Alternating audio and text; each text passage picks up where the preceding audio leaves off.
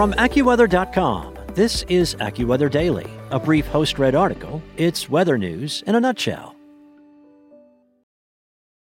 When you make decisions for your company, you look for the no brainers. And if you have a lot of mailing to do, Stamps.com is the ultimate no brainer. It streamlines your processes to make your business more efficient, which makes you less busy. Mail checks, invoices, legal documents, and everything you need to keep your business running with Stamps.com. Seamlessly connect with every major marketplace and shopping cart. Schedule package pickups and see your cheapest and fastest shipping options from different carriers. With rates up to 89% off USPS and UPS rates. And with the Stamps.com mobile app, you can take care of mailing and shipping wherever you are. Make the same no-brainer decision as over 1 million other businesses with stamps.com. Sign up with code program for a 4-week trial plus free postage and a free digital scale. No long-term commitments or contracts. That's stamps.com. Code program. From AccuWeather.com, this is AccuWeather Daily, a brief host read article. It's weather news in a nutshell. Today is Thursday, September 30th. AccuWeather's 2021-2022 U.S. Winter Forecast by Brian Lada.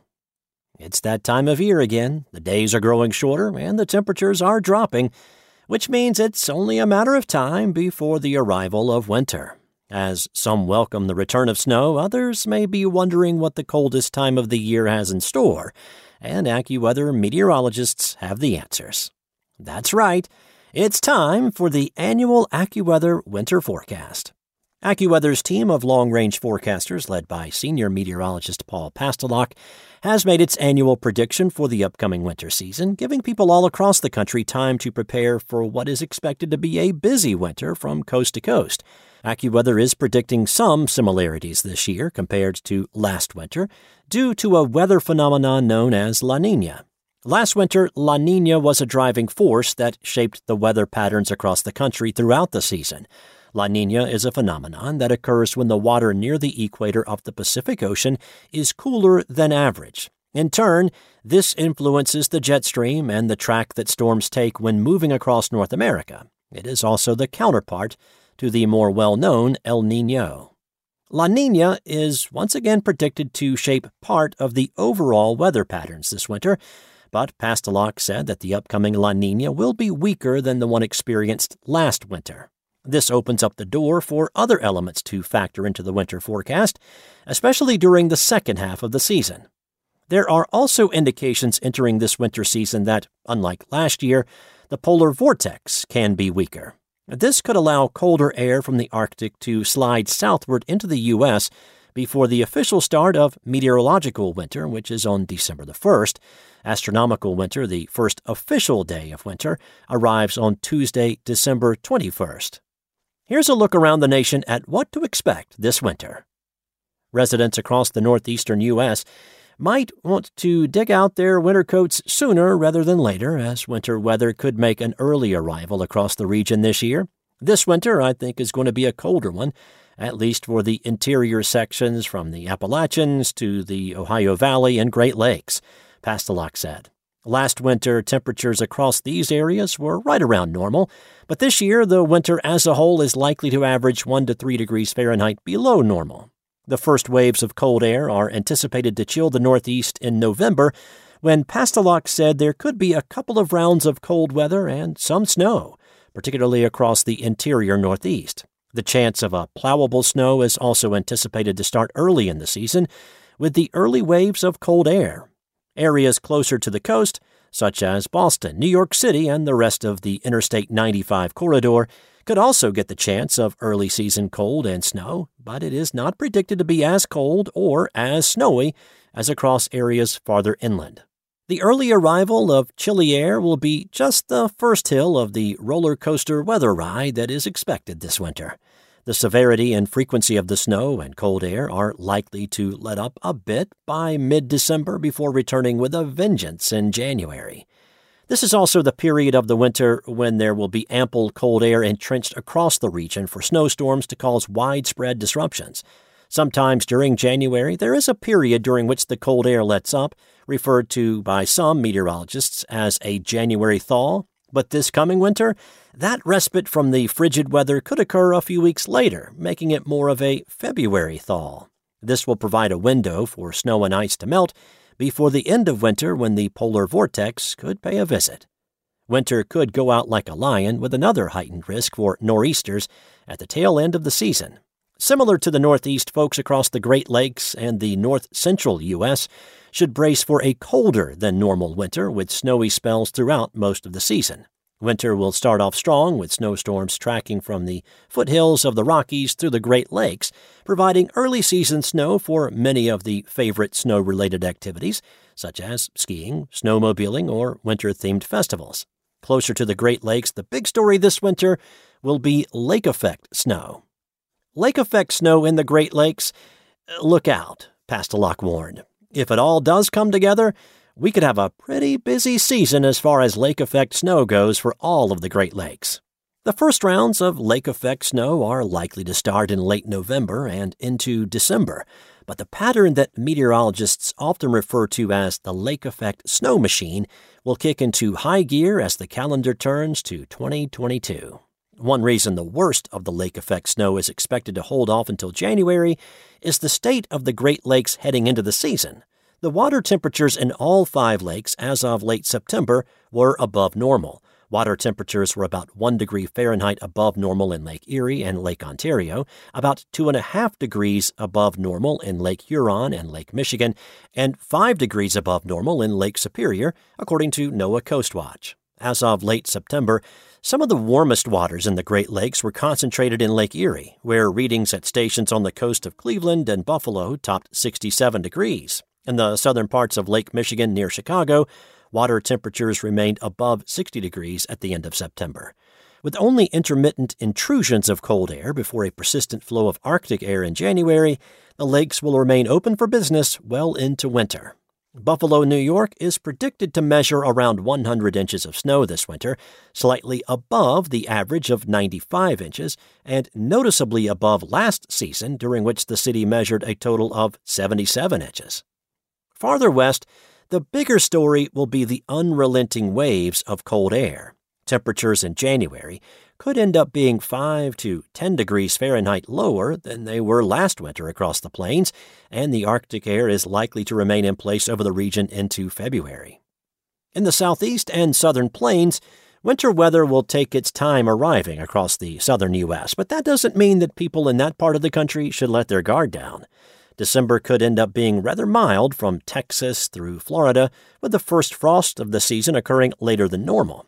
Near the central Gulf Coast, the first frost is predicted to take place after November 15th, which is later than normal. In parts of southern Texas and central Florida, the first frost may not occur until after the start of December. However, a big flip in the weather pattern is expected shortly after the start of 2022. Pastelok said his team sees similarities to last year's pattern, with another major cold snap potentially unfolding across the southern plains this winter around late January or in February. The cold snap has the potential to be highly disruptive, but not something on the historic level that was blamed for more than 200 fatalities last February. In addition, some of the most extreme cold could envelop places farther to the east of those that took the worst of the cold snap last February, this winter, Pastelok is highlighting eastern Texas, eastern Oklahoma, and Arkansas as the areas that could experience the worst of the cold and potential winter storms across the region. This includes some of the areas that experienced the deadly winter weather last February. Farther east, the wintry weather is not anticipated to be as bad, but the risk of severe weather will loom throughout the season. The primary storm track over the southern U.S. will send spells of rain and thunderstorms across the lower Mississippi and Tennessee valleys with the highest chance of severe weather focusing on a zone from Louisiana to Tennessee. This is the same region that experienced a few rounds of severe thunderstorms late last winter.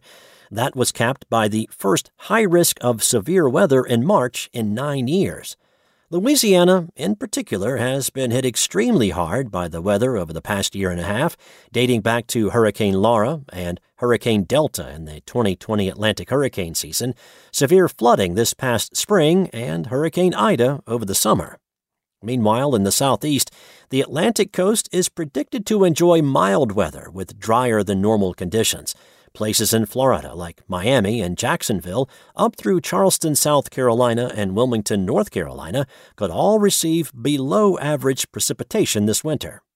A La Nina winter typically translates to a stormy season for the Pacific Northwest, and while La Nina is in the offing this winter, it may not trigger as much stormy weather as in years past. A wet winter is still anticipated with plenty of snow in the mountains, but it might not total as much as last winter, and more breaks in the stormy pattern are projected. Still, there will be enough precipitation to lay down a healthy snowpack for ski resorts across the Pacific Northwest and the northern Rocky Mountains. Snow from these storms could blanket Denver, but the city is not likely to have a repeat of last winter, which was the snowiest in 37 years, with more than 80 inches of snow accumulating throughout the season. Snowfall this season in Denver should be closer to normal, which is 56.5 inches. The early arrival of the winter storms will spell an end to the active wildfire season for the Pacific Northwest as rain and snow help to douse any flames that are still burning across the region. It will also help to saturate the parched ground following a dry summer. In the long term, the winter storms will help with the drought that has developed across the region. Most of the Northwest and the Northern Rockies, as of late September, were experiencing extreme to exceptional drought conditions, according to the U.S. Drought Monitor. I do feel that the drought will improve. It's already improving in parts of Washington and northern Idaho, but it's not going to be a drought buster, Pastelok said of the expected precipitation amounts this winter. The amount of rain and snow that falls during the latter part of the winter will have implications well into 2022, especially over next summer and autumn following two active wildfire years in a row. If the wet season ends on a dry note, then it will allow the vegetation more time to dry out before the start of wildfire season, resulting in more fuel for fires that ignite. As waves of storms start to soak the Pacific Northwest periodically through autumn and into the first part of winter, people who live across areas farther south may be wondering when meaningful rain will reach California and the rest of the Southwest.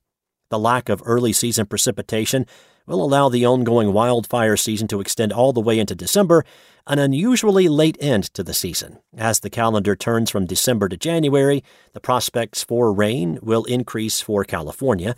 Typically during La Nina, storms from the Pacific Ocean generally track toward Washington and Oregon, leaving California high and dry. But a different story may unfold later this winter. This is not a typical La Nina, Pastelok said, adding that as La Nina weakens later in the winter, it will allow other factors to influence the storm track. This will open the door for meaningful precipitation across California during the second half of the winter.